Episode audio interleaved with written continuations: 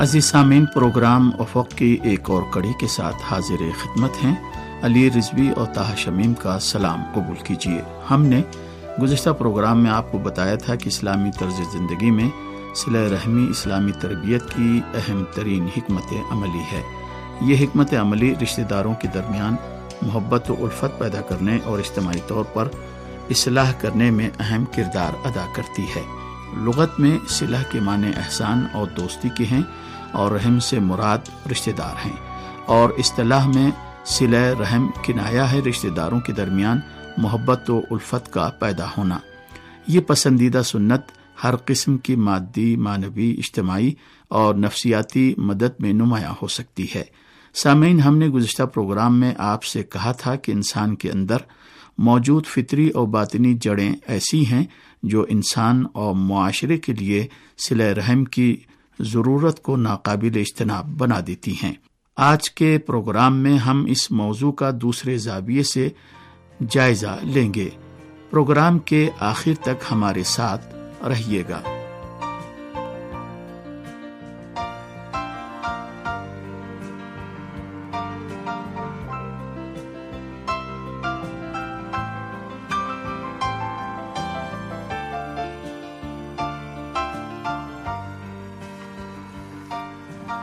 سامعین اسلام نے گھرانوں اور رشتہ داروں کے درمیان تعلقات کے استحکام پر کافی تاکید کی ہے اور سلح رحم اور رشتہ داروں کی دیکھ بھال کو ایک اہم الہی ذمہ داری کی حیثیت سے واجب اور اس عمل کو اپنی عبادت کے ساتھ قرار دیا ہے۔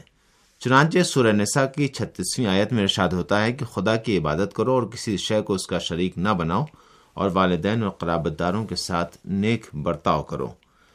رحم عبادی اور معاشرتی زندگی میں نیک اور خوبصورت ترین عمل ہے اور ایک دینی ذمہ داری اور فریضے کی طرح اس پر عمل کرنا ضروری ہے۔ یہ عمل دن کی تقویت اور سماجی اقدار کی بنیاد شمار ہوتا ہے۔ اگرچہ اس وقت کی مشینی زندگی میں بہت زیادہ مشغولیت کی وجہ سے انسان اس خوبصورت اور اہم عمل کو انجام نہیں دے سکتا ہے لیکن یہ جان لینا چاہیے کہ پسندیدہ سنت انسان کی اعتقادی بنیادوں کو مضبوط و مستحکم اور انسان کی معنوی خواہشات کو پورا کرنے اور نیک اعمال و کردار کی ترویج میں اہم کردار ادا کرتی ہے۔ اس لیے صلی رحم ایک دینی ذمہ داری کی حیثیت سے نیز سماجی تعلقات کے استحکام اور تقویت میں اس کے مثبت اور مفید اثرات کے پیش نظر ایک معاشرے کی بنیاد کو مضبوط بنانے کے لیے بہت ضروری ہے۔ بعض روایات میں دین کی تقویت اور خدا متعال کے تقرب کو سل رحم کے آثار میں قرار دیا گیا ہے۔ امیر المومنین حضرت علی علیہ السلام فرماتے ہیں کہ اول وقت میں نماز کی ادائیگی اور سل رحم کے ذریعے اپنے دین کی بنیادوں کو مضبوط و مستحکم کرو۔ سل رحم ایک عمل صالح کے عنوان سے نیک اور اچھے آثار کے علاوہ انسان کو مادی اور مانوی نعمتوں سے بہرہ مند اور خدا بند متعال سے نزدیک کر دیتا ہے۔ اس میں کوئی شک نہیں کہ رشتہ داروں کے تعلقات کا خیال اور ان تعلقات کو قائم اور مضبوط و مستحکم رکھنے کی بھرپور کوشش اور مد مقابل کے حقوق کا احترام کرنے سے خدا بند متعال بھی راضی و خوشنود ہو جاتا ہے۔ سلا رحم کرنے سے رحمت الہی انسان کے شامل حال ہو جاتی ہے اور قیامت کے دن اس سے حساب و کتاب آسان طریقے سے لیا جائے گا اور خدا بند مطالع کی رحمت کا مستحق ہوگا۔ حضرت امام جعفر صادق علیہ السلام رشتہ داروں کے یہاں جانے اور ان کی خیریت پوچھنے کے آثار کے بارے میں فرماتے ہیں کہ سل رحم سے انسان کے اعمال، قبول، اموال میں اضافہ، بلائیں دور، قیامت کے دن حساب میں آسانی اور موت ٹل جاتی ہے اور انسان کی عمر تولانی ہو جاتی ہے۔ اور اس سے اخلاق اچھا ہو جاتا ہے اور انسان سخی اور اس کا دل خوش ہو جاتا ہے۔ امیر المومنین حضرت علی علیہ السلام اپنے بیٹے کو تاکید کرتے ہیں کہ اپنے قوم و قبیلے کا احترام کرو کیونکہ وہ تمہارے ایسے بالو پر ہیں کہ جن سے تم پرواز کرتے ہو اور ایسی بنیادیں ہیں جن کا تم سہارا لیتے ہو اور وہ تمہارے لیے دست و بازو ہیں۔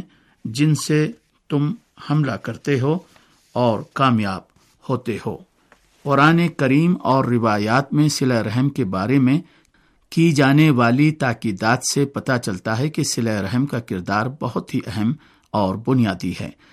فقہی ماخذ میں بھی آیا ہے کہ صلح رحم ضروری ہے، اگرچہ رشتہ دار مرتد اور کافر ہی کیوں نہ ہوں۔ یا بالفاظ دیگر کفر و فسق کی وجہ سے رشتہ داری کا حق ختم نہیں ہوتا ہے، بلکہ صلح رحم اس طرح کے مواقع پر ایک پسندیدہ امر ہے جو ان کی گمراہی و ضلالت سے نجات اور ان کی ہدایت کا سبب بنتا ہے۔ روایت میں ہے کہ ایک شخص نے امام جعفر صادق علیہ السلام سے سوال کیا کہ بعض لوگ میرے رشتہ دار ہیں لیکن وہ میرے ساتھ ہم عقیدہ نہیں ہیں۔ کیا میرے اوپر ان کا کوئی حق ہے؟ امام علیہ السلام نے فرمایا ہاں وہ تمہارے اوپر حق رکھتے ہیں۔ ان سے رابطہ منقطع نہ کرنا۔ اور اگر تمہارے ساتھ ہم عقیدہ ہوں، تو تمہارے اوپر ان کے دو حق ہیں۔ ایک رشتہ داری کا اور ایک اسلام کا حق ہے۔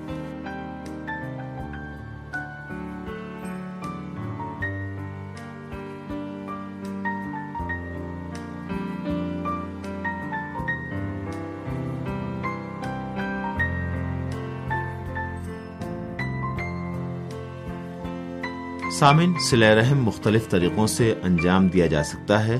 انسان اپنے رشتہ داروں کے ساتھ جانی اور مالی مدد کے ذریعے سلح رحم کے پسندیدہ عمل کو انجام دے سکتا ہے۔ سلح رحم کا بڑا مرتبہ رشتہ داروں کی جانوں کی سلامتی کا خیال رکھنا ہے۔ یعنی جب رشتہ داروں میں سے کسی ایک کی جان خطرے میں ہو، تو اس وقت اسلامی احکام کے دائرے میں اس کی جان کی حفاظت اور دفاع کرے تاکہ وہ محفوظ رہے اور اس کی جان بچ جائے۔ رسول خدا صلی اللہ علیہ وآلہ وسلم فرماتے ہیں، جو اپنے مال و جان کے ذریعے سل رحم کرے تو خدا عالم اسے سو شہیدوں کا اجر و ثواب عطا کرتا ہے۔ سل رحم کا ایک طریقہ یہ ہے کہ انسان مال کے ذریعے مدد کرے۔ اگر رشتہ داروں میں محتاج اور ضرورت مند افراد ہوں تو ان کی مالی مدد کرے، اور یہ ایسے مسائل ہیں جن کا تعلق انسانی فطرت سے ہے۔ اور اسلام نے بھی اس بارے میں بہت زیادہ تاکید کی ہے۔ یہاں تک کہ قرآن کریم میں رشتہ داروں کی مدد کو مالی حقوق کا حصہ اور غریب لوگوں کی مدد کرنے کو ایک واجب حق قرار دیا گیا ہے۔ حضرت علی علیہ السلام بھی فرماتے ہیں کہ جو امیر ہو اور اس کے پاس مال و دولت ہو تو اسے اپنے رشتہ داروں کی مدد کرنی چاہیے۔ فکری مدد کے ذریعے بھی صلاح رحم کیا جا سکتا ہے یعنی جب کسی رشتہ دار یا دوست کو رہنمائی کی ضرورت ہو تو رہنمائی کے ذریعے ان کی مدد کی جائے۔ شاید بعض افراد یہ تصور کریں کہ اسلام نے صرف ان لوگوں کو صلح رحم کرنے کی تاکید کی ہے جن کی مالی حیثیت بہتر اور مضبوط ہے، اور وہ افراد کہ جن کی مالی حیثیت ٹھیک نہیں ہے اور دوسروں کی مالی مدد نہیں کر سکتے ہیں، وہ اس پسندیدہ سنت پر عمل کرنے سے محروم ہیں۔ لیکن یہ تصور غلط ہے، اس لیے کہ صلح رحم کا مقصد رشتہ داروں کے ساتھ محبت، آمیز رابطہ قائم کرنا ہے۔ کبھی ان کے گھر جا کر سلام اور ان کی خیریت پوچھنا، حتیٰ ایک ٹیلی فون اور ایک خط کے ذریعے بھی ان کے دلوں میں محبت پیدا کی جا سکتی ہے۔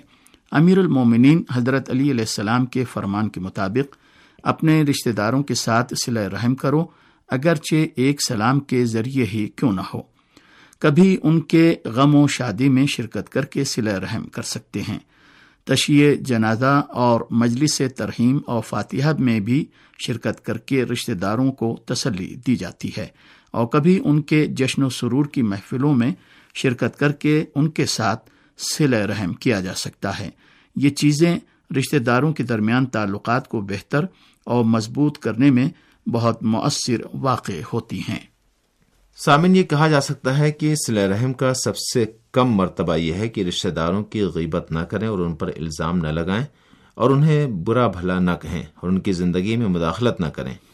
اگر کوئی اپنے کسی رشتہ دار کی مالی مدد نہ کر سکے تو کم از کم ان کے لیے اذیت و آزار کے اسباب فراہم نہ کرے حضرت امام جعفر صادق علیہ السلام اس بارے میں فرماتے ہیں کہ بہترین چیز جس کے ذریعے سل رحم کیا جا سکتا ہے وہ یہ ہے کہ انسان اپنے رشتہ داروں کو اذیت پہنچانے سے پرہیز کرے۔ سل رحم کے بہت سے فوائد و آثار ہیں، ان میں سے اہم ترین فائدہ یہ ہے کہ انسان کی عمر طولانی ہوتی ہے۔ فرزند رسول خدا حضرت امام سجاد علیہ السلام فرماتے ہیں کہ جو شخص چاہتا ہے کہ اس کی عمر طولانی ہو اور اس کے رزق و روزی میں اضافہ ہو، تو اسے چاہیے کہ جس طرح سے اسلام میں سل رحم کے بارے میں تاکید کی گئی ہے سل رحم کریں رشتہ داروں سے قطع رحم اور ترک تعلقات کی سخت مذمت کی گئی ہے۔ خدا عالم نے سورہ محمد کی بائیسویں اور تیسویں آیات میں رشتہ داروں کے ساتھ قطع رابطہ کرنے والوں کی مذمت کی ہے۔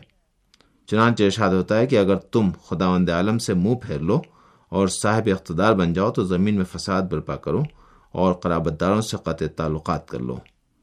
یہ وہ لوگ ہیں کہ جن پر خدا نے لانت کی ہے اور ان کے کانوں کو بہرا کر دیا ہے اور ان کی آنکھوں کو اندھا بنا دیا ہے۔ حضرت تمام جعفر صادق علیہ السلام بھی فرماتے ہیں کہ میں ان گناہوں سے پناہ مانگتا ہوں جن کی وجہ سے انسان جلد تباہ و برباد ہو جاتا ہے اور موت اس سے نزدیک ہو جاتی ہے اور شہر لوگوں سے خالی ہو جاتے ہیں۔ وہ گناہ قطع رحم ہے یعنی ماں باپ کو ستانا اور ان کے ساتھ احسان اور نیکی کے ساتھ پیش نہ آنا ہے۔